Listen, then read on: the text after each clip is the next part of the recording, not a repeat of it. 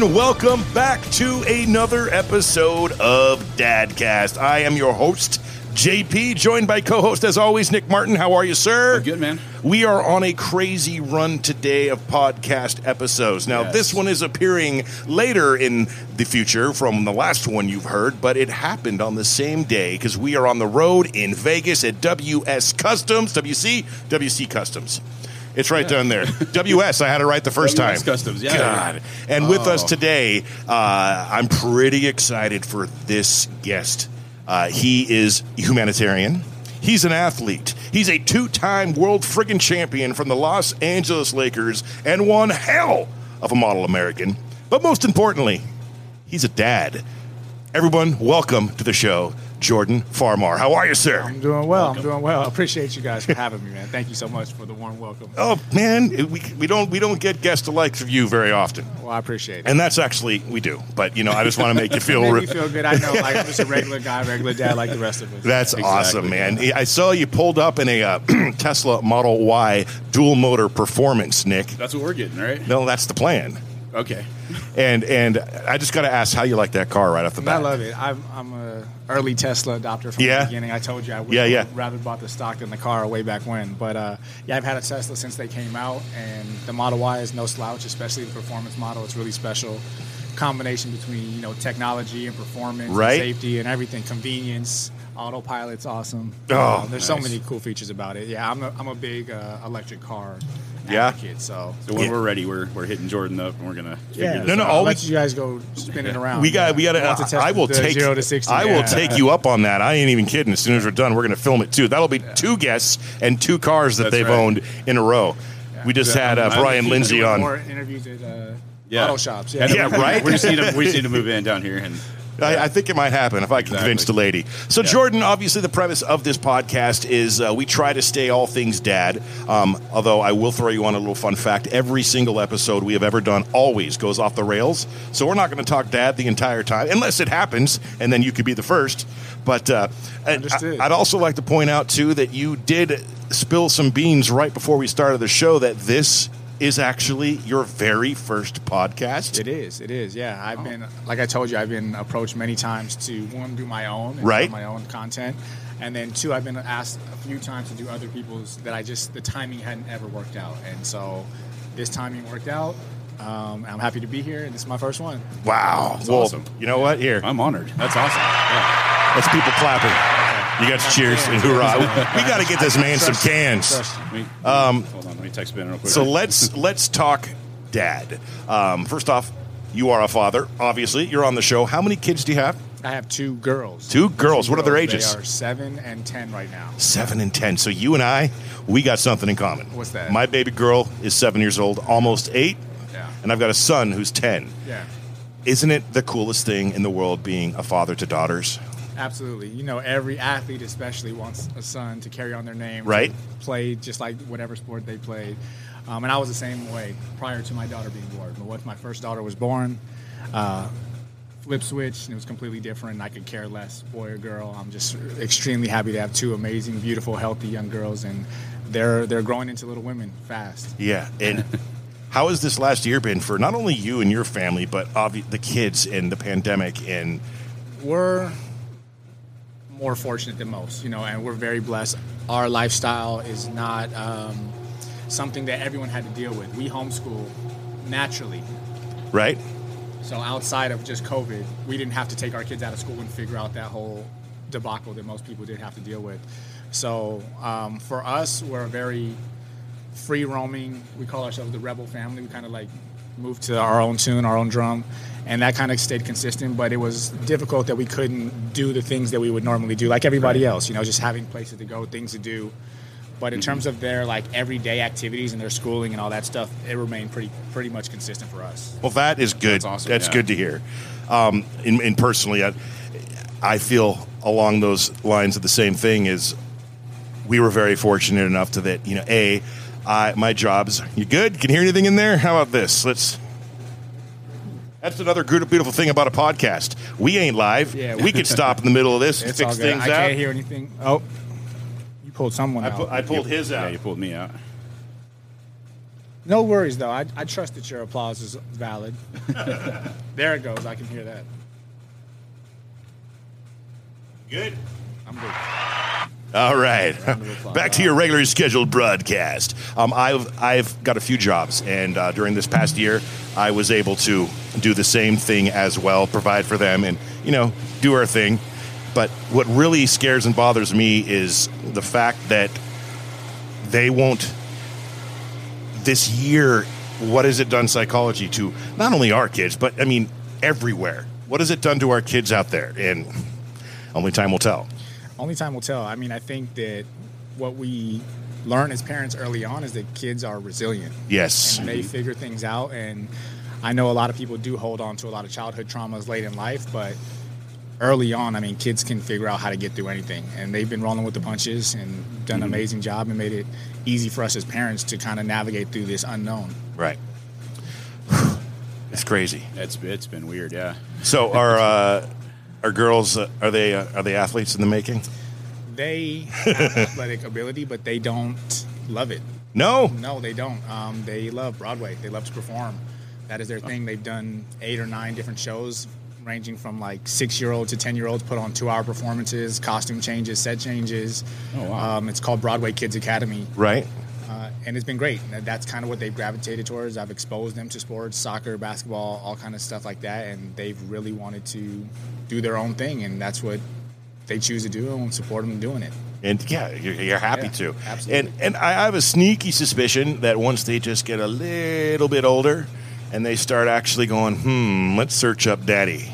Oh, they're very aware. Yeah. They travel with me. They live in other countries playing basketball and Right. they went to all the games. So they're very aware and they've done it for that reason to like, oh, well, I should try it too, kind of thing. Mm-hmm. And um, yeah, they enjoy it, but they just don't love it the way they do performing. Right. Well, Yeah. hey, my each their own. Like I want Yeah. them to find their own path. You know, my dad played professional baseball, and for me, it was like I wanted to play basketball strictly to be different, strictly to do you know my own thing and find my own lane. So, if that's their way of doing a similar thing, I'm okay with it. well, you did pretty decent in finding your own lane, man. I did all right. We Yeah. argue about it all the time. He's like, "You'd still be playing for the Dodgers right now, sitting in center field, hanging out." Like, we, we argue about it all the time. Oh, so, you uh, could be. yeah. So it's Imagine if you played for the Dodgers in this last ten year stretch. That would have been fun. Whoo! My career was no slouch. It was very fun. I'm very blessed, and I had a, a amazing run for sure. Yes, you did. I was kind of pissed off when you left the Lakers, though. I ain't gonna lie to you. I'm a, I'm a huge Laker fan. Yeah, I- me too. I mean, it's, a tough. But I get it, man. I get it. Business, Yeah, right? sure. So you, I, going to bring up Kobe later because that's, that's that's a rough subject, man. Even still, I can't even imagine for you guys. Um, but that team, that era, I, man, I was in my 30s Yeah. and and just oh, and our buddy Doug who just left. I can't tell you how many times we sat around though. Just like watching you guys and, and just in, in you. I mean, mm, Yeah. big fan, big, big, big Appreciate fan. I uh, uh, I don't fanboy much these days because I've been doing a career in radio and everyone comes in and et cetera, et cetera. And but and I didn't fanboy when you pulled out earlier, but I'm literally fanboying right now, and, and I don't know what's happening. It's It's, it's, it's surreal, man, because when you're doing it, you're doing your job, right? Right. So you're not really realizing the impact you're having on people. And especially being a member of the Lakers, when we're winning, yep, everybody sees it, you know. Yeah. And so it was, it was really fun to be a part of. But then after talking about things like the Kobe incident and stuff like that, to where more and more you start noticing people not having a problem with reaching out and telling you how much you meant to them, right? Because you kind of don't get to, what do you say, like uh, smell the rou- roses while you're still around, kind of thing. right. You never know what's going to happen. Exactly. So people have a hard time while everything's all good saying like, you know, you meant a lot to me. You were very instrumental in my development, my childhood, my 30s, whatever the, the time frame was. And so I really got inundated with a lot of that information when when tragedies happen, right? Right. People were reaching out saying, you know, just thinking about that Laker team and me sitting down with my family and sitting in front of the TV and beating Boston in the championship or whatever their specific antidote was. Um, I got a lot of that feedback, so that really let me know how how much people held on to what we were doing at the time.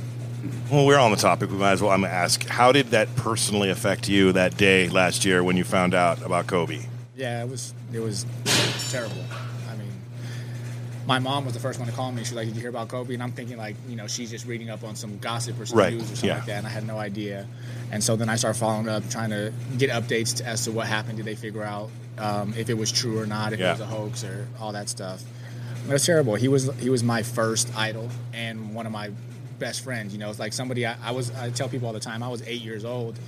Uh, I'm sorry, in eighth grade at the 2000 championship when they won. Right, so I'm watching the parade. I'm watching them win, and then a few years later, I'm on the team and I'm on the on the float with them. Right, Right. And so he was somebody I really looked Yeah. up to growing up, and then had the opportunity to spend five years of my life with him every day, and um, do some historic, amazing things together. So.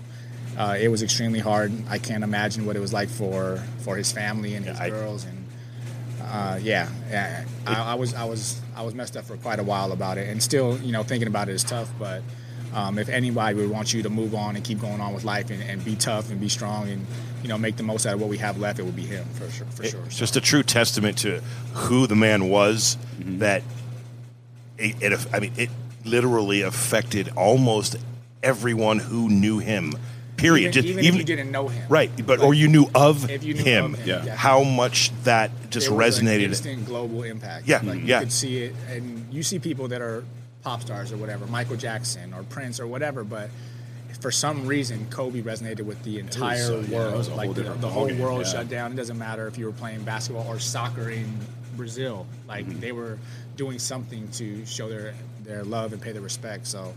Um, you never really know the impact that he had until something tragic had to happen, and it's it's just tough to think about for sure. 2020 was just a bunch of garbage and it started with Kobe Yeah. it, everything just went straight down. yeah. Thankfully, we are back in. Let me reel this out. We'll get back into happier stuff. Yeah. Your daughters. Yeah, yeah, yeah.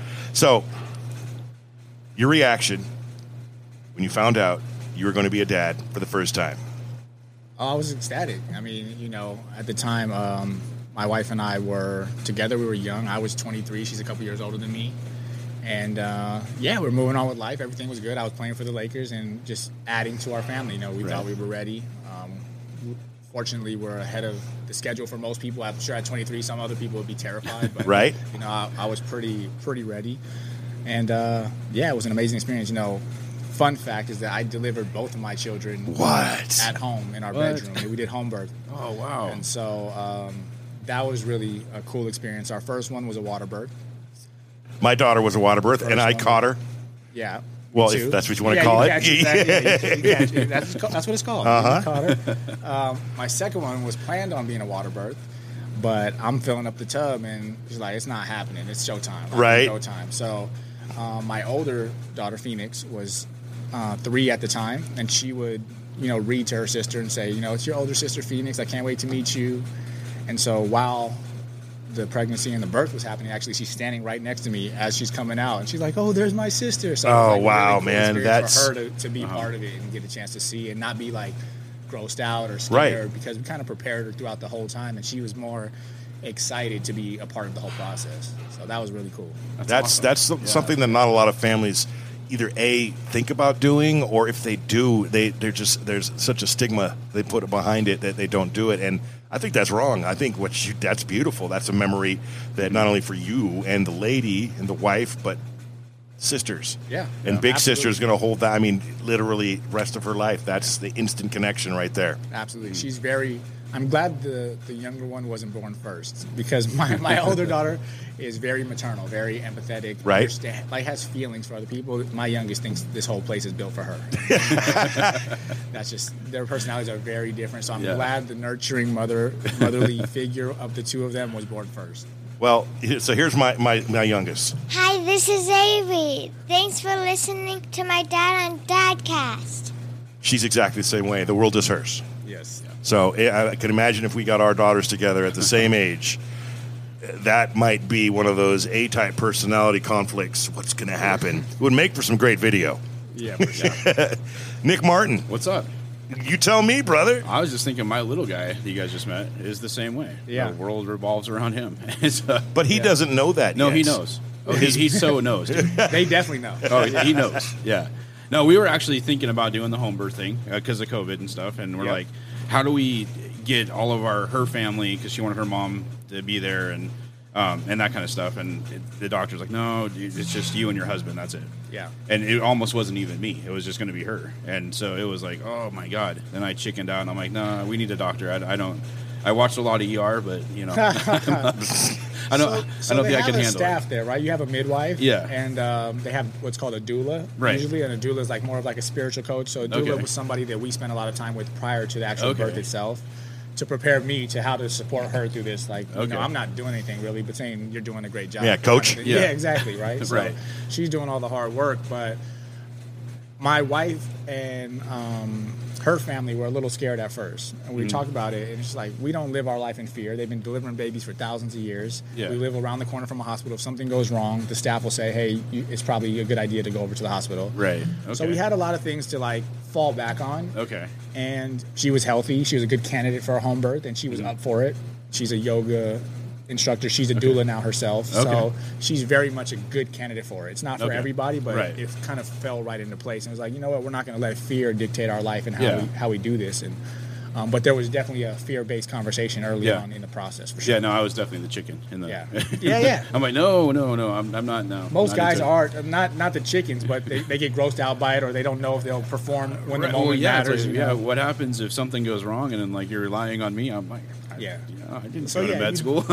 you do have a little bit of help with you. You're Yeah. not completely alone in the dark, but okay. Yeah, we're actually we're doing body and the IVF women's again. body is amazing. Like it Yeah. figures it out for the most part. I mean, I know I'm sure there are some horror stories with some unfortunate incidents during childbirth, but for Mm-hmm. Yeah. the most part, the way it's supposed to work naturally, and when it Uh-huh. does happen that way, there's not much you and I really have to do. Okay.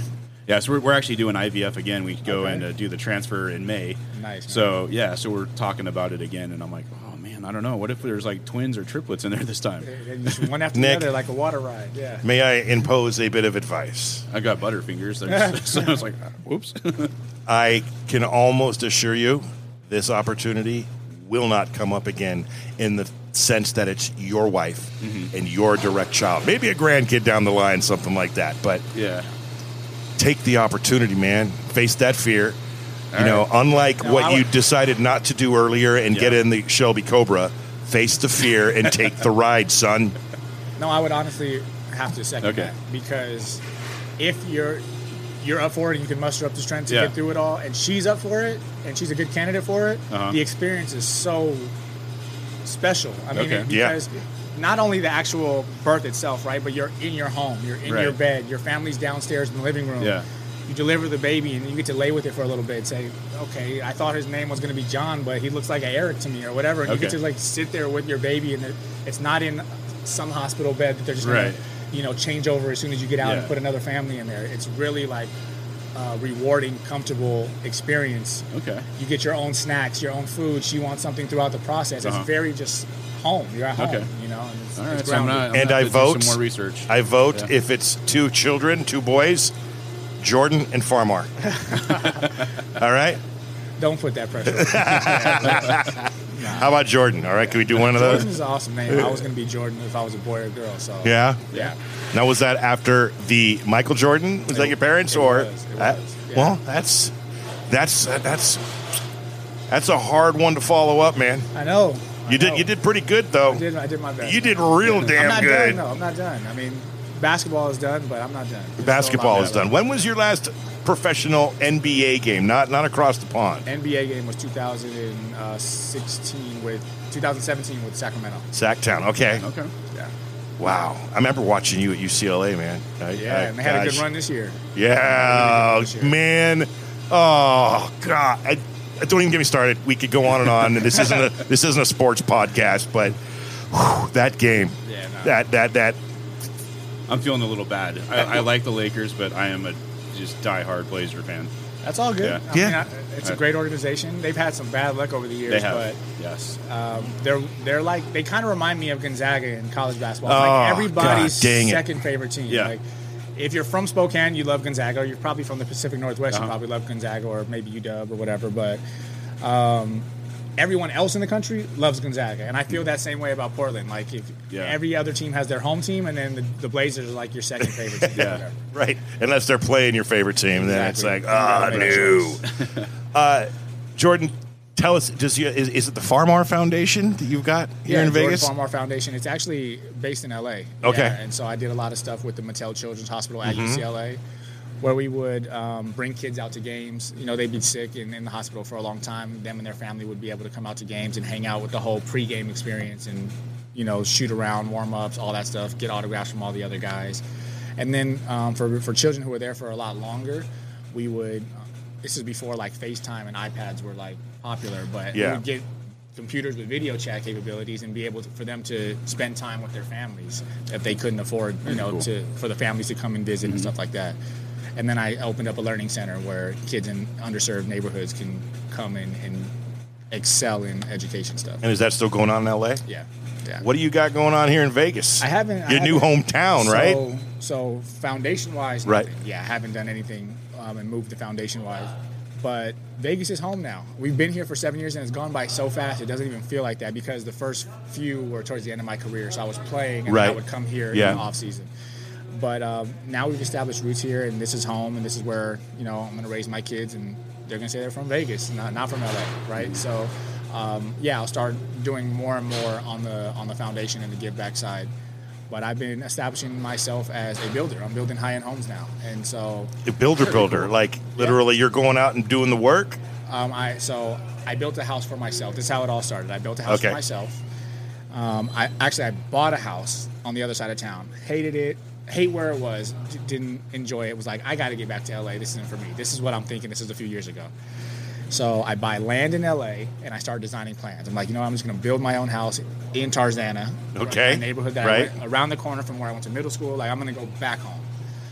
And so throughout that process, I'm going back and forth to LA, and uh, it's like traffic and it's noisy, and people are just running around. It's the hustle and bustle of LA. You know what Yeah, it is, right? yeah. So it's like this isn't for me either. Like this is not what I'm looking for either. So I end up selling that land and buying a lot here. And I'm like, okay, I'm gonna build here in Vegas in a different location. Right.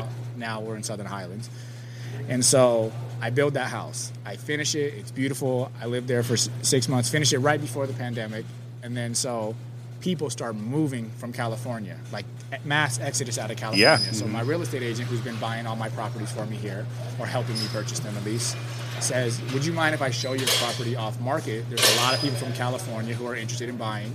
And if they make you an offer you can't refuse, you can sell it. If not, you can say go, you know, go do your own thing or find another house to live in. I'm I get what you're "Sure, packing- sure, packing on I- there." I guess I guess it can't hurt. They can look at it. I'll go do something for an hour or whatever. So I was there for six months. Someone knocks on the door one day and says, "Can we look at your house?" They look at it and they write an offer that night, and it's much more than I thought the house was worth. And I said, "You can have it. Like, I'll do it again." Right? So, in that process, the same real estate agent had a client who she's selling a house for, and they want to build a home. And she's like, "Do you know any good builders?" She's like, "Well, Jordan's not a builder per se, but he just built a house, and they, they had walked their dog around my neighborhood and watched my house go up, and they they loved the house, and they knew what she was talking about. Right. So they come and knock on my door and say, "Hey, would you be willing to build me a house?" And I said, "I can do it. I'm not a builder, but sure, like I'm going to build my own. I can build yours at the same time, whatever." that process, I'm like, you know what? Let me just do this right. So I go and I get my general contractor's license. Ah. and now I'm a licensed builder and I will build high end homes in my neighborhood, basically. And Yeah. you can do that anywhere now. I can do it anywhere in Vegas Right. now. But yeah, I, my plan is to make a living and never have to leave my gates. That's Like, awesome. Do some amazing things in our. Uh-huh. There's a lot of opportunity in my specific community that I live in. Southern Highlands Golf Club, Club here in Vegas is one of the really Don't nice private. sorry, golf man. clubs. Don't mind. We are doing this inside of a custom don't hot rod shop, that on the- and it looks to me like they are starting up a V8 of some sort down there. So everyone listening, I apologize, but that's the beauty of being on the road with Dadcast in Vegas. You get to talk and hang out with Jordan Farmar, who's a general contractor now, Yeah, yeah. Um, and get distracted by vehicles. Now, are you passionate about Very this? so. So it's not even work for you. It is not. It's a lot of work. It's, Oh, it's yeah. definitely a lot of work to do it, but it feels similar to basketball, to where you're enjoying what you're doing. Mm-hmm. That it's not. Um, how do I say it? Stressful. I mean, even though there is a lot of things, a lot of problems to be solved, I feel like more of a music producer than a builder. Right. Right. I take. I take very talented individuals who do different things, and I put them together to make this beautiful symphony. And so somebody, you know, lays the concrete, then another person frames the house, then the stucco guy, then the window guy, and together at the end of it, we have the song that we're trying to create, right? So my job is to organize things, um, I hang out with guys on the job site, make sure they're having a good time, make sure they're passionate about what they're doing, they do it do it properly.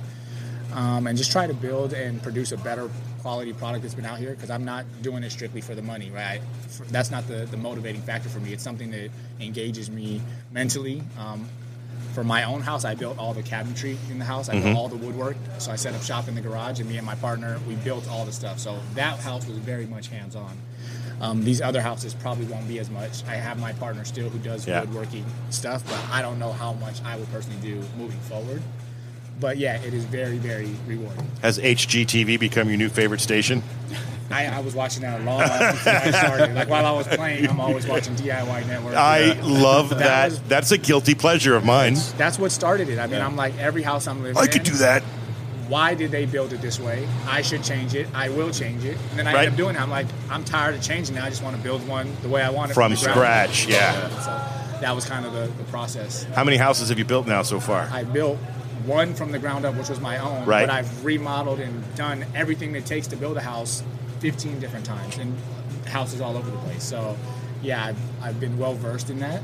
And um, yeah, I actually built this house here in Vegas out of concrete. I was the first. It's called ICF, isolated concrete forms. Uh-huh. It's very popular up in Canada or hurricane areas and stuff like that. But it's a, it's concrete. It's not going anywhere. You see a ever. lot of that in South Florida. Yeah, exactly. And so um, a lot of people use it for retaining walls. And they build in hillsides, so Mm-hmm. they have like a walkout basement where you have to hold back that hillside um, scarp or whatever. And yeah, I, I decided to build the entire house out of it. So it was, a, it was literally like solid as a. Have you named your company? Yes. So my partner, um, his name's Matthew Hoy. He was a high-end furniture builder. Whoa, what's happening now? no wheels on the bottom or whatever they're driving. he was a high-end furniture builder. He's from Michigan. All right. his furniture company was called Third Coast Collection because they called oh, Michigan yeah. the Third Coast. Okay. So we we just divvied off of that and called it Third Coast Homes, and that's that's what it is. He's he is my woodworking division of our home building. So we have all the closets, all the cabinetry, all the built-ins, all the kitchens. Everything is in-house, which makes it really easy for quality control and. We can save a bunch of money by not outsourcing that kind of stuff. So I guess that's way better than championship contractor. exactly that was the first choice. But I deferred to him. I mean, I thought that was a win right there until, yeah, all right. You So got my it. background, I've done Yeah. 20 years furniture sales, so I've, I've heard of that company before. That's So That's awesome. awesome. Yeah, very very good stuff. Yep. So yeah, 20 years. That's why you're it's so. actually it's actually 25. So you're so for stout. Furniture and appliance sales. Yeah. It Nick- goes by fast though. I mean, It's- you just crazy. do it year Yeah. after year, and you look back and you're like, same with me living Yeah. here. To say seven years sounds crazy to me, Yeah. but it feels like it was just yesterday. I was 17. My first furniture store I worked in. yeah. Uh, That's and, and to so put weird. that in perspective, you've lived here as long as your youngest daughter's been alive. exactly, exactly. Seven years ago. Same with me. She's going to be eight next month, and it's just, wow, it, it's, it goes. It just goes. It's so weird. Yeah, you She's gonna. eyes She's and o- you're 22. There's only like four or five more years until she hates me. Yeah, exactly. Hopefully never, man. Oh, yeah. no, God oh, forbid man. that, but yeah. They I don't. mean, they don't hate you. Hate no, you. they just I grow- know. They, they, They just their own dislike you a whole Yeah. lot. They find That's their all. own path. Dislike I don't you know a about lot. that, man. I think girls and dads are special. Like daddies, They girls, are. It's a different kind of bond. Yeah. And I think they'll they'll always know that they can come back and, and have you to lean on and have you for support for sure. At least with my girls, and that's our relationship. Now, hopefully it stays that way, but I'll do whatever I can to, to ensure It- that. when they get about 16, it gets a little weird. They, I believe it, yeah. There's a there's a few few hours of the day where they're just like, "You don't understand anything, Dad." Yeah. I know. Everything Yeah, I'm going through, Yeah. you have never even heard of. That's right. There's no possible way you could ever understand And what's we happening. thought the same things though. I know. Yeah. We thought the exact same. Exactly. And we now- could outsmart our parents, and we knew, and they're sitting there laughing. I, I laugh. I mean, I see it, and I'm just like, I did the same thing. Yeah. it's hilarious. But how do shouldn't we be able to have learned since we know that it's that crazy circle Yeah. Yeah. that it, it, It's- cracks me My up. parents say it's karma. It's Yeah. just yeah. Karma coming back That's at right. you. Exactly. exactly. For all the hell we caused. you were a little asshole when you were a kid. Exactly. So, It's coming back. is your knee hurting right now? A little bit. Is there something going on with the knee? Yeah, I because my MCL. I'm trying to play Oh. basketball to stay in shape and all that stuff. But I'm all because good. you're, you're you're lucky then because you should have heard all the talking- trash talk, Nick. trash? Nick right. Nick was telling me for these. for three weeks. Oh, for three weeks building up to this. Yeah, that's okay, right. that's actually a lie. Every time we talked about it, we did say point blank. It doesn't matter if it's one on one. Even if it's two on one, okay? Maybe if you could post him out because you're wide and you pass it to me, maybe we'll get one layup in. Yeah. But uh, Dude, I'm old and slow. It's not gonna happen. and I'm old and fat, so you know, it's probably a good thing we're not playing this one-on-one game We'll- we'll, today. do, we'll do it again. We will. We'll be back in June, again. man. You're All going to right. be. Oh, and I'd also like. anywhere. I, I I I'd like to do this on the air because there's uh, proof that it actually happened. Okay. So you know, he's scared. He's a little. He's I'm a little. scared, he's, waiting. he's nervous. He's like, okay, what's what's about to happen here? Um, I'm inviting every guest who's been on the show um, back for a very very short episode via Zoom, um, Father's Day special. All right. So everyone's like Randy Couture, yourself, Stormy Warren, Brett Young, Brian. And are we all going to be on the same episode? We're all like 50 little Yeah, there's Yeah. going to be like Brady 20 Bunch? frick Yeah. Yeah, exactly. okay. exactly. And just wish each other happy Father's Day and then also wishing all the fathers out there that deserve it. Yeah. A happy Father's Day. And that's probably going to be early June when we do that. Alright. So Yeah. But you're coming back out here for that? no, no, we're going to do that we via have, Zoom. We have some But other you're stuff. coming where- out here yeah. to play Yeah. basketball with me. yes. And, and that's the only. as reason. long as Yeah, as long that's as your it. Yeah. knees you're near your, your knees healed. Yeah. You know, we don't need mean- any excuses when 47 year old JP fat guy. If it's not healed by then, we got some real, Okay. real issues. It's probably not a strained MCL. Yeah, exactly. I just want to relive that three point shot, man. Oh, Mm, that was. I, I'm drinking, Nick. You got to take All right, over. yeah, no, we got some we have some really big things happening in June, so we'll be out doing some more interviews, kind of hopefully shooting an episode for a TV show that we're going to pitch. That's awesome, So, yeah. yeah. That's great. No details on that, Nick. No Yeah. details yet, but you got to it's, stick. Somebody's going to it's steal going to be awesome. He might be a good candidate. you are yes, you would actually be a great candidate. All right, we'll get. Don't be scared. We'll talk get later details about that. off- Yeah, we'll off talk about off the thing. Yeah. yeah. Wow, Lakers, Hashtag ESPN. That's all I'm going to say. Jersey. You went to Jersey. Now they're Brooklyn. Yeah. How do you feel about what's going on in the NBA today, right now, this second? If In you were to terms call of it, what? it just as far as the play and not not any politics or anything. I'm talking about I Who's- wish I was playing right now. who's going to that's win. just a- Who's it's gonna, hard to who's say. the finals? Is it Brooklyn, LA? a lot of things have to go into it, right? You have to be healthy and you have to be Of playing course. well at the right time. Um, unfortunately, both those teams are battling injuries. They're, they're the favorites. I would say the Lakers, defending champions, um, would be my favorite going into the season. But seeing all the stuff they've dealt with late, lately, and LeBron's injured, and Anthony Davis is, I think he's coming back tonight. Yeah, I think his so, First yeah. game in a long time. So, and then on the Brooklyn side, I mean, Harden's going down with hamstring injuries. Mm-hmm. KD just got back, so that stuff matters when you go through the playoffs. You know, it's a, it's a hamstring away from being a completely different team, Mm. and so if both teams are healthy, Uh, I, I gotta say the Lakers. Okay, but they're not healthy. So what's wrong with Jordan Farmar maybe making an appearance for the playoff Nothing's wrong. run? I've been ready for years. Would you do it? Could you do it right now? I definitely Any could. NBA team calls you up and says, "Hey, man, we need we need you." Hundred percent. Ah, oh, it's so awesome. I awesome. could do it. Will I get that call? Probably not. And why? yeah. And why? When I mean, let's just generalize it. Not you in particular, but I'd say you're just a bit past prime, but no way Yeah, an it's a- absolute It's wash a, up. It's a uh, very very difficult business, and my position in particular, like backup point guards, Right? they're only truly valuable on a team that's trying to win. And if you look at this landscape of the NBA, there are there are only probably usually like five or six teams that actually really feel they have a chance to win.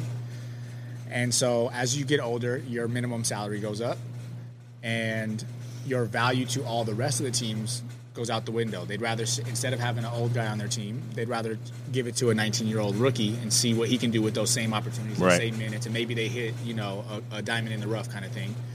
And if they're not trying to win in your championship experience, your expertise in you know being in that locker room or whatever don't carry as much weight on those other teams, then you have very limited opportunities to the good teams. And the good teams teams are usually filled from top to bottom. You know, the, of um, everything that they need. So it's happened before, but that's the reason why there's a lot of guys who are in my position who are really good basketball players later in their career who Right. just don't have those opportunities because there's only so many jobs available. Ah, that's disappointing. I'm not going to name names, but I could. I got a list right here that I'm like Jordan Farmar better. Yeah, I do it all the time. Better. but, but you right. Gotta, but you gotta. I mean, you gotta respect the game because I'm sure when I was playing as an older older player, they felt the same way at that time. Right. So that's kind of comes with the territory, and, you just got to make the most you can with the opportunities you were given, and Yeah. and roll with the punches after that. Yeah. And you know what? You got two rings. I do. Yeah, I you do. played on the greatest team with some of the greatest players, so you got Yeah, that. no, I was mean, very very fortunate. yeah. man. yeah, for sure. That's That's awesome. so amazing. You Yeah. didn't bring those rings with you today, did you? No, I didn't. Yeah. There's a picture right there. Next time when we play. Okay. Well, Nick, he's, you're going to get run over. I know. Uh oh, we got another. Oh, now the truck's in here. That thing's gorgeous. You know, I'm just going to show it. Look, look down there. All right. Yeah, I told you we were in a hot rod shop. All right, Nick, Yes. you got to got something. You got a dad joke for us? I didn't. No, I didn't bring the dad jokes this time. I was. I, yeah. No. I kind of gave up on that book. Well, good. good. Were you writing the book or you were reading No, it? no, I no. So my daughter for Christmas, she so we started this podcast last year, and she's like super stoked on it. So she's 16. For she got me a dad joke book for Christmas. She's like, Dad, you have to use. It's one a day for a whole year. use it in the gotcha, podcast. And I'm like, oh, okay. and then you just gave up on it. Oh, it's terrible. There has not been Yeah. one good joke yet, dude. It's, They're it's pretty the- bad jokes, it's man. The worst thing ever. Got you. So maybe you need to write a better one. That's what I'm telling JP. I'm like, once let's get the let's get the podcast rolling. it's hard Let's to get come the next with step rolling. 365 good jokes. Yeah. But my plan is it's not hard to do 365 episodes of Dadcast. That's true. It's going to Yeah. take, if we do one a week, that's going to take, what, six years? But Yeah. at the end of that six years, if we get each guest to tell us one dad joke, You got a book. Exactly. freaking pot of gold landmine We've right there, the man. We've got the retirement plan. so does Jordan Farmar I have a dad joke? No, you can't just spring it on me. Uh, for Father's Day, especially. Oh, Okay, all right. there we go. All right. You heard it here first. Yes. Oh, you better practice. Yeah, guys- we need I'll some. get it ready. There you go. So, with your kids, seven and ten, loving uh, theater and stage, and dad, they're they're very aware that dad is a superstar athlete, champion. Where is the? How do I word this correctly? Why don't you just give it a little nudge towards the athleticism? I mean, because when, especially like when high school rolls around, Yeah. is that is that something that you know you? Because me as a dad, I, I know my son. He's especially in the last year, it's been difficult getting them outside because they're scared. And you know, for the first six months, we didn't want them to go out anyway. But now that springtime's rolled around, it's nice out. It's getting difficult to get out. Get off that computer, man. Get off the Fortnite. Go throw a football. Go ride your bikes. Um, when they get in high school, how is that for you? Are you are you going to give them a little bit of nudge and say man. try? I like really won't. I won't. And not even let's go outside and throw a ball. I think, I mean, you guys can probably attest to this that as parents, all you can want for your kids is, is the best, right? Mm-hmm. For them to be healthy and as happy as they possibly can be in their own lane, whatever whatever their truth is, whatever they want to do with their life. I don't want to impose what I think would be a good option. And frankly, being a woman athlete isn't the most like um, how do I say it? Like This- yeah. path. Like, Right, You know yeah. what I'm saying? Yeah, yeah. It's completely different if I had a son Mm-hmm. who wanted to play in the NBA or who had the potential to and then just needed a little nudge, right? But Right. it's a lot different for, for women. You know, pro women sports is not like you're instant millionaire and Right. the life is set forever or whatever. So, um, that being said, you want them to find whatever they enjoy, whatever their path in life is. And so, if they found it at a young age, and it may change completely by now in high school, they may gravitate back towards sports, right? But I want them to to be the ones making that decision. Right. And then as involved and as much support as they want, I will be there to provide it. But whether it's taking them to acting classes and singing classes and Right. Broadway theater all the time and being the first dad in the first row crying when they bow together. Oh, and, you know- like I'll, I'll still be there to support them, whatever they decide. But I don't want it to be my journey that they're trying to live. I want them Yeah. to, to do their own thing Has Daddy cried? Every time, So my daughter, every not? time, man. That's the- yeah, that's the like, thing, yeah. And I'm not like a really sentimental, emotional guy at all. Right. But every single time. It's time, nuts, man, I right? cry. Oh, dude, Yeah. it's, it's two insane, years yeah. ago, Avery Little she won our community's Pear Blossom Junior Royalty Pageant. You can only enter when you're five years old, so you get one shot. Yep. And she won it, and I was just, bruh, I was a mess. Yep. And I've got video proof. I'll tag it up there. Now it's, but my son now completely. I'm, I'm harder on my son. Yeah. I'm harder on him. Uh, I know where I was going now. Okay. Are there any possible sons in the future? No, I'm done. You're done? I'm done. That's it? Yeah, I don't feel like I'm missing out on anything. Okay. Honestly, like I feel that my girls are really amazing. The dynamic they have with one another is really special. I'm not saying you're not missing out, but there's there's is there's no want? There's this just There's not going to no happen? want. I don't want. I mean, you never know. Nick, man. take notes. You never know what can happen. Okay, I'm just okay. saying, like it's not in the cards and in the Right. plans Yeah. for the future. So I was done when my my Yeah. 14 year old was born. Right, I got fixed and everything. I got remarried. My wife didn't have any kids, and she's like, "Let's have a baby." And like, Yeah. she's like, "That's a deal breaker for me." And I'm like, No, I get it. That's why I Oh, said all right. you can never say never. Yeah. But if you, if you So, asked you, yeah. however many years ago, if that was part of your "Oh plan, no, no, exactly. five So- years ago, hell no." Exactly. I was like, "I'm done." Like I'm all. I, think You're these- fixed. Yeah, Yeah, you're done, I'm, go- I'm golden. So yeah, so no, I got unfixed, and Yeah.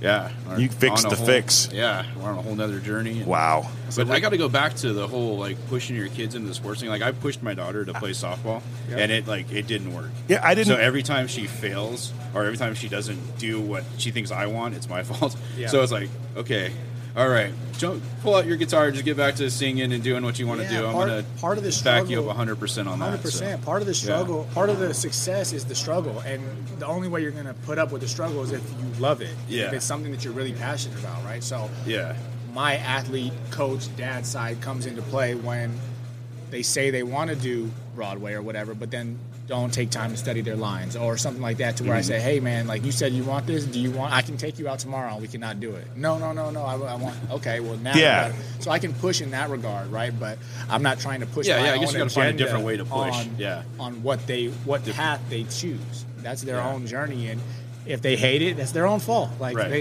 you know, they'll figure it out, Yeah. and, they'll- and I'll be there to support them. And I think as a parent and as a dad, the biggest thing I would tell any parent is to let your kids fail. Mm-hmm. Let them fail. Like let them try whatever they want, but failing is where you learn the lessons. Failing is where you you get some kind of um, not with daughters, but I would say balls. But Yeah. you have daughters. But yeah, you, Yeah. Your, your, Intestinal your fortitude- fortitude. Yeah, your Right. fortitude is really developed in those times of where everything's Yeah. not all peaches and cream. right. And so and you I plan also on figure out your path that way too. Like you actually figure out what you want to do. like because you have to be able to look failure in the face and say I'm still going to go on because this is really what I want to do. Right. You know how many how many dancers or actresses get cut? How many great actresses would get cut from movie roles and they Yeah. have to go home and cry and say, "Oh, I'm not thin enough, or I'm not the right color, or I'm not Mm-hmm. whatever," and they might question their own abilities, but it might not have anything to do with that. And you have to be able to stomach that Right. and, and move forward if that's the path they want to go. But that same analogy can be translated to any field that, that anybody wants to go into. Do you have a good relationship with your father? I do. Was he? Did he push you in any way? Do you see yourself being the same father as your father was to you, or So my my mom and dad divorced, so I didn't live in the house with my my father. So my my dad was always a huge part of my life. Um, my mom remarried my stepdad, so my stepfather was more of my everyday father figure in the house. My Right. dad was always kind of like my best friend, right? So we were always had a close relationship. I would go visit and see him every other weekend. I told you he was coaching baseball up in the Right. Pacific Northwest, so Yeah. I would go be the bat boy for those teams. and, Yeah. you know, be really be around pro sports every day through my dad.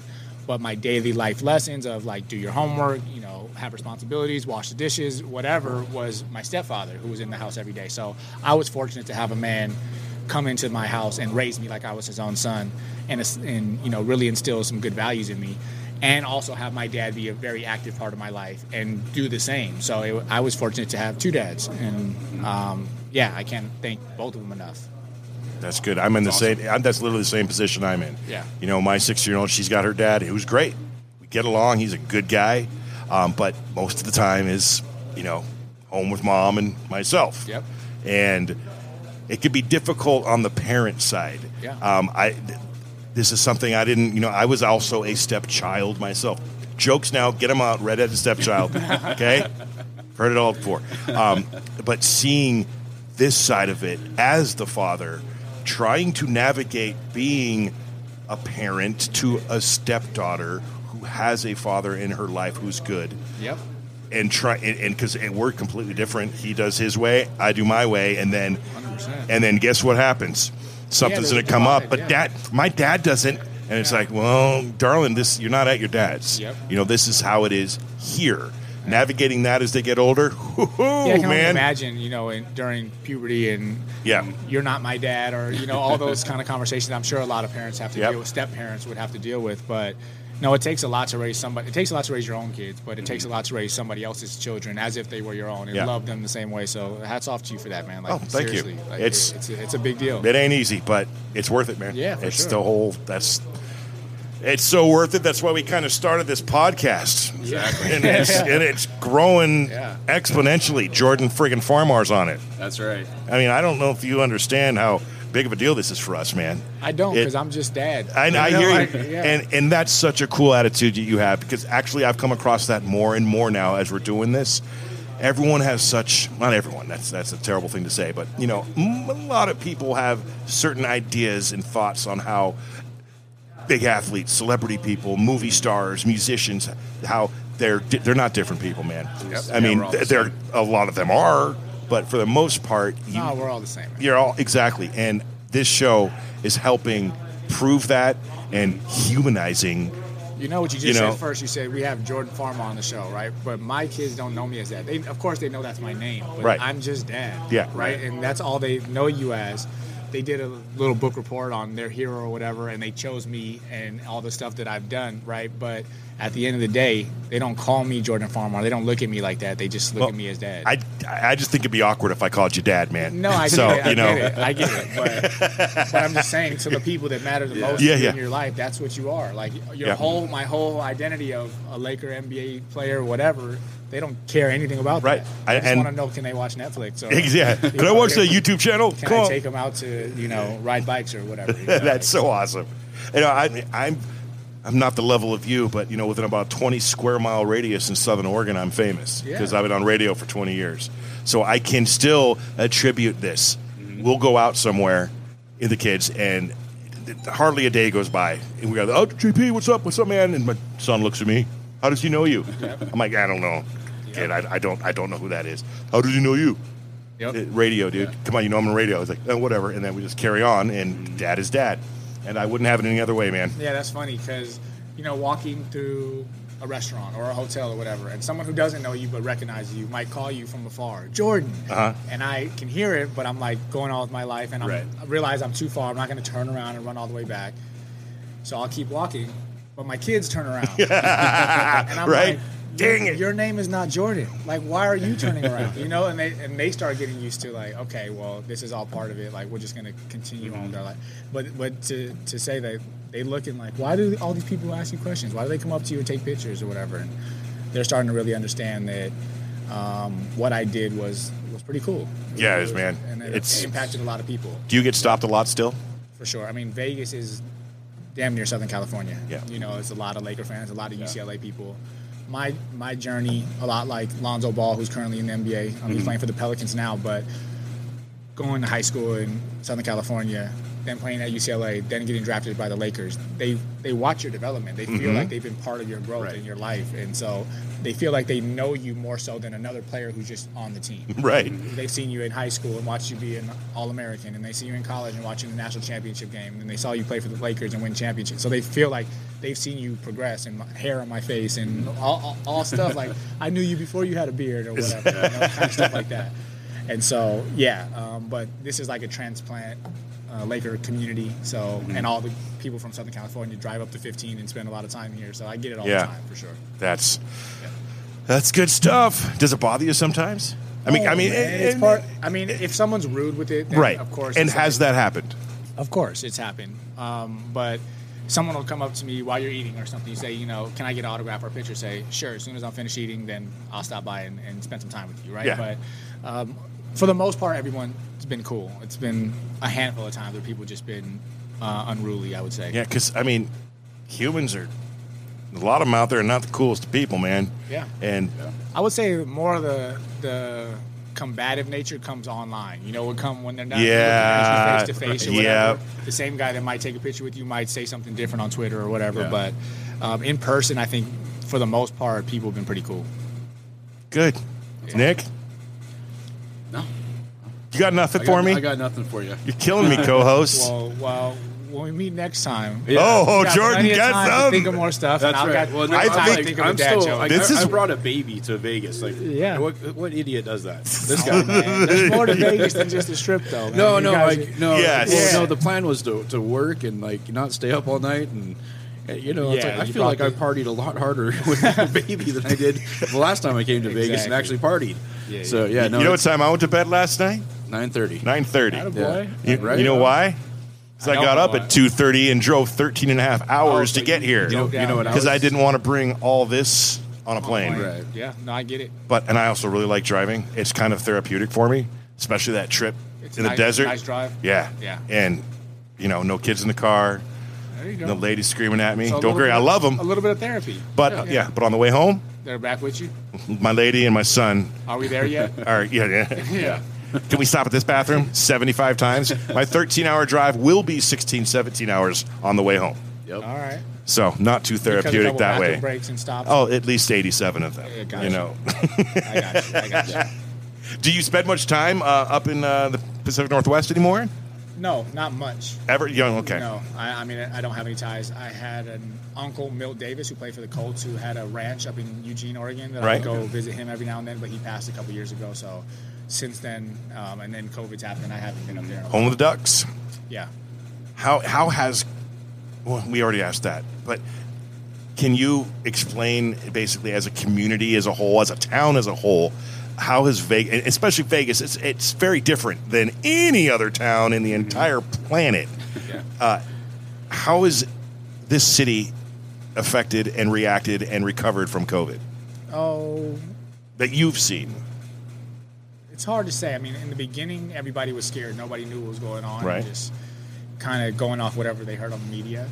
Um, as it's kind of played itself out, people have been more and more lax and I think would be respectful to the social distancing and mask requirements and capacity requirements and all that stuff. But for the most part, we've been what I would say is like open. Like it's felt like it hasn't like shut down completely aside from the very beginning. And then you can still go to restaurants, you can still do things. I mean, okay, Vegas as a whole, we didn't have any nightclubs. The casino shut down for the first time in history. Right. Um, what else? The shows, like uh, all the Cirque du Soleil shows, and no sporting events, no conventions. So Vegas, like what makes Vegas Vegas and why people come here, was kind of shut down. But the local community still continued, right? And Right. We could still go to local restaurants and do a lot of things that were everyday life didn't feel so um, so much different because we don't.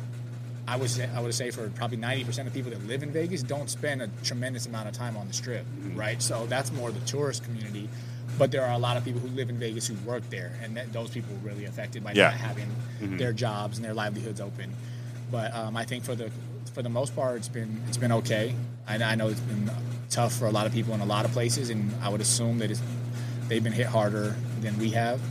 But I know that this Strip drives so much of our economy here that um, I'm probably speaking from a little bit of a skewed perspective, a little bit. Fair enough. Yeah. All right. Okay. A couple more questions, and then we're going to let you get the heck out of here. Right. Uh, your daughters. Now, we know they're not huge at wanting to play sports. We've come to that conclusion. But do they like sports? they do, Who's their football team? they do. They're not fanatics of anybody. I would say. Okay. Yeah, I don't think they know enough about. They don't follow enough to, to Who's- love people. They like the Aces, the Las Vegas Aces, the women's team. Here. Uh-huh. Had season tickets and would take them to all the games, and they, they love that. Um, they love to participate in the community in different ways, um, but I don't think that they have a favorite team, favorite player in any sport really. Does Daddy have a favorite football team? I mean, I would have to say the Raiders now. Now. I mean, they have to be. I mean, Who was it I before? wasn't a fanatic of. I Okay. love sports. Right? I love how he says fanatic too. Do you know fan is literally short for fanatic? Yep. Yeah. But if you say, "Who are you a fanatic of in football?" you go, "Ah, Yeah. Wait, whoa, you're making me sound like a crazy person." Yeah, no, for real. I guess I'm a crazy person. being a player, I think, really gave me a hard time to like get on the other side of that. Really, even for a different sport? Yeah. While I was playing, I think more now that Yeah. I'm done and now I'm older, I love to go to the hockey games. I love. I, I'm excited for the Raider games. Like I want to be a part of the community from the other side Mm-hmm. and really appreciate what these guys are doing because I know what they're going through on the other end, right? So um, I definitely do appreciate it, and I, and I watch sports in a different light now that I'm out of and removed from it. It, it may get one pay per view by, but I am all in. Derek Carr versus Jordan Farmar one on one. For basketball, Yeah, if you, yeah, okay. I think you're. gonna I think you're gonna whoop him. But there's Uh, like I would hope so. There's a couple of my Yeah. favorite players, man. So that would be. I mean, I think if you're talking about like a football accuracy contest or whatever, he got me beat, but oh well, I would hope so. I would hope so. that I would, Yeah. I would be okay with that. Yeah. yeah. All right. Well, Jordan Farmar and I are now best friends because he's a Raider fan. I'm not, I might have to switch my team, but then I'd be like a What- bandwagon what is your team now? You're a Niners. Seahawks? Oh, No, you're a I'm a Niner. Niners. Yeah, I grew up. So my grandparents lived in the Bay Area, so every summer I'd go down But there you for chose the the summer. Niners over the Raiders in the Bay Area. I did. Because Yeah. why? Because your parents Because Uh, they no, played on half of a 'cause baseball I field. actually didn't bother me none. Yeah, there you the go. Raider I- fans don't care. I was LA though. My dad took me to This LA stadium's Raider pretty games. Awesome, right? You guys. We I, had a I've seen pictures. I've yeah. seen. So Yeah, sweet. I want to go inside more than anything Yeah, in the world. season tickets, man, and it just sucks. Like the first season, it was COVID, Right. Yeah. and they shut everything down. So we've been really excited to get it started and go. Did you get? Check Then, now you have season tickets, but did you also buy your seats? Yeah. So okay, just gotta- like Brian Lindsay, yeah. who we had in here. Um, you got to buy your same seats deal. for thirty years. Yeah. Oh, whoa. Yeah. Not cheap, man, but worth it. Worth it. I hope so. Dedication right I mean, you got We'll those seats. For, I mean, like you said, those There's tickets. not that many games, man. There's there's really eight games in Yeah. preseason, so Okay. eight weekends Yeah. is all you're talking about. It's not like it's a huge time commitment, but it can be a lot of memories and a lot of Yeah. cool experiences. But what about all the unknown possible acts that are going to walk through that through Oh, yeah. that venue? You get those seats. You too? got those seats too. Yeah. You said you literally are sitting on your tickets are printed money for 30 years. We'll see. Yeah. We'll see. I hope so. Garth Brooks is the first one, I think. Oh, they can have those tickets. So really? yeah, for Well, me, it- yeah, I'll, I'll- not- I'll take them. That'd be a great giveaway on Dadcast. yeah. Telling you we would become number one in there's gonna be a everything of of, for the Yeah. world if that were to happen. I think the first event outside of a concert is uh, Arizona BYU. They have some, Yeah, that's- some sort of game, that's coming yeah, up. bowl game or preseason bowl game or something like that. Yeah. I saw. I got. Uh, I got an email for that. You know, because I'm a Raider fan and I'm on the Raider email list. Pre-order your tickets now. I'm like, oh my gosh! And it's like BYU versus Arizona. I'm like, No, uh, maybe if USC or UCLA shows the up, field is cool, man. Have you guys seen how the field Yeah. tracks in and Uh-huh. out? Yeah, it's sweet, man. They did a good job with this. it is literally Vegas it- can build anything. the though. sweetest- A- Yeah. anything you I'm- can dream we of. gotta Vegas there, can yeah. build it. Oh, that's it's beautiful. Yeah. It is so. It's the that and SoFi now in LA Yeah. are, are the two probably sweetest stadiums in all of the NFL. But they're brand new. Raiders, that Death Star's better because it's the Raiders. Jordan Farmar, Appreciate you guys. on behalf of myself, JP, and Nick Martin, thank you man. so much for taking some time awesome. out of your Thank day. you, man. I guess I'll see you guys on Father's Day. Uh, we will, and definitely two on one. I might have to bring Yeah. some backup. All right. Okay, I might bring my ten year You old know, with me. ben, you know Ben played pro ball in Australia. so Yes. Yeah. I might need him on my team if you guys bring some more backup. Wait, wait, No, no, no, wait, no, no, hold no, no, no, no, no, no, So no, no. on one, four on Yes, one? yes. No, no, we'll, we'll split up the pros. We'll get you, you and JP and me and Ben, or you know, vice versa. Okay, whatever. yeah, yeah, yeah. Give Jordan the fat guy. Yeah. It's all I, I'm pretty athletic though. Don't don't Set- don't, don't let the physique fool Set a you. good screen. We good. Okay, I'll, Yeah. you guy and I and I push some weight, man. There we go. You can, you know, this guy can run at me full speed. I will. I ain't budging. I'm telling you. Yeah, it's yeah. gonna hurt though, man. it's not gonna. All feel right. good. Worth Thank you for once again for coming on Dadcast. It's been an honor. We appreciate it. This has been one of my favorite experiences I've had at least all day. Yeah. No, I'm kidding. It's been literally Been listening to cars this year. welded together. Yeah, but now it's quiet down. We're pretty Yeah. good. Um, I like to end every single episode with one of these, Hey everyone, thanks for listening to Dadcast. and we'll see you all next week. Jordan Farmar, thank you.